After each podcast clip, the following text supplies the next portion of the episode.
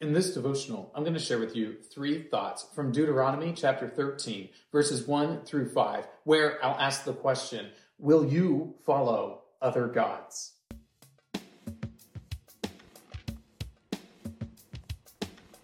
Deuteronomy chapter 13, verses 1 through 5 says, if a prophet or a dreamer of dreams arises among you and gives you a sign or a wonder, and the sign or wonder that he tells you comes to pass, and if he says, Let us go after other gods, which you have not known, and let us serve them, you shall not listen to the words of that prophet or that dreamer of dreams. For the Lord your God is testing you to know whether you love the Lord your God with all your heart and with all your soul. You shall walk after the Lord your God and fear him and keep his commandments and obey his voice. And you shall serve him and hold fast to him. But that prophet or that dreamer of dreams shall be put to death because he has taught rebellion against the Lord your God, who brought you out of the land of Egypt and redeemed you out of the house of slavery to make you leave the way in which the Lord God commanded you to walk.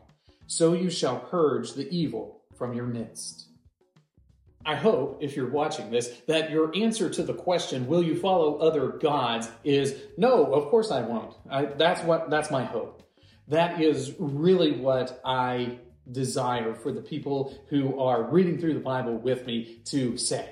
That under no circumstances would they serve other gods. But here in Deuteronomy chapter 13, there are numerous comments made about what the people of Israel are to do when inevitably somebody tempts them to worship other gods. Here are three thoughts from Deuteronomy 13, verses 1 through 5, asking the question Will you follow other gods? Thought number one God tests his people. It says right here in the text that the Lord would send prophets to the people of Israel. But these prophets, these prophets are not the good prophets that are sharing the word of the Lord. No, these are prophets who are able to dream dreams and they are able to perform miraculous signs. They are powerful and they seem to have the Spirit of God within them demonstrated by miraculous works. But you know whether or not you should follow them by if they are tempting you to worship gods other than the God of the Bible. The Lord says that He will test the people of Israel. He will test them by their reaction to seeing miraculous things and yet being told that they did not come from the God of Abraham and Isaac and Jacob. Thought number two love the Lord alone.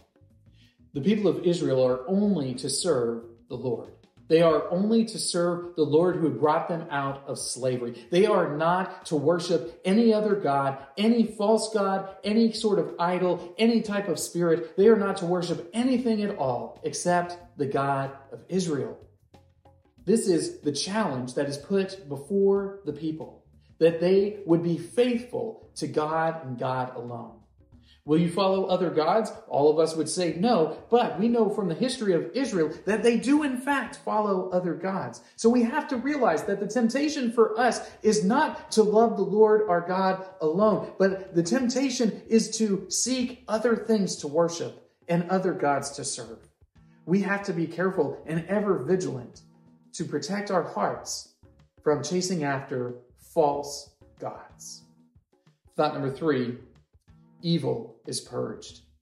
What do you do with this prophet, with this dreamer of dreams, with this person with these miraculous abilities who is tempting the people to worship something false? What do you do with them?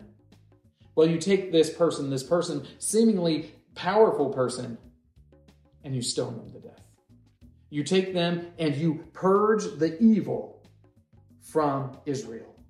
This is the command that the Lord gives. He gives the command that he is going to utilize these false prophets to test the people of Israel. And the ultimate test is this Will you remove the evil from your land? Will you put them to death for the great sin that they have committed in trying to tempt God's people from proper worship of the Lord? The evil is purged from the land only when the people are faithful.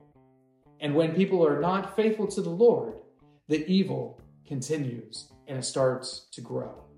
Because of this, we have to always be diligent in following God and following Him alone And when evil arises, we must purge it from the land.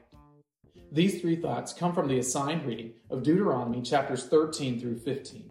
If you'd like to read through the Bible with me, you can do so by joining the Facebook group Through the Bible, where we are reading the text of Scripture together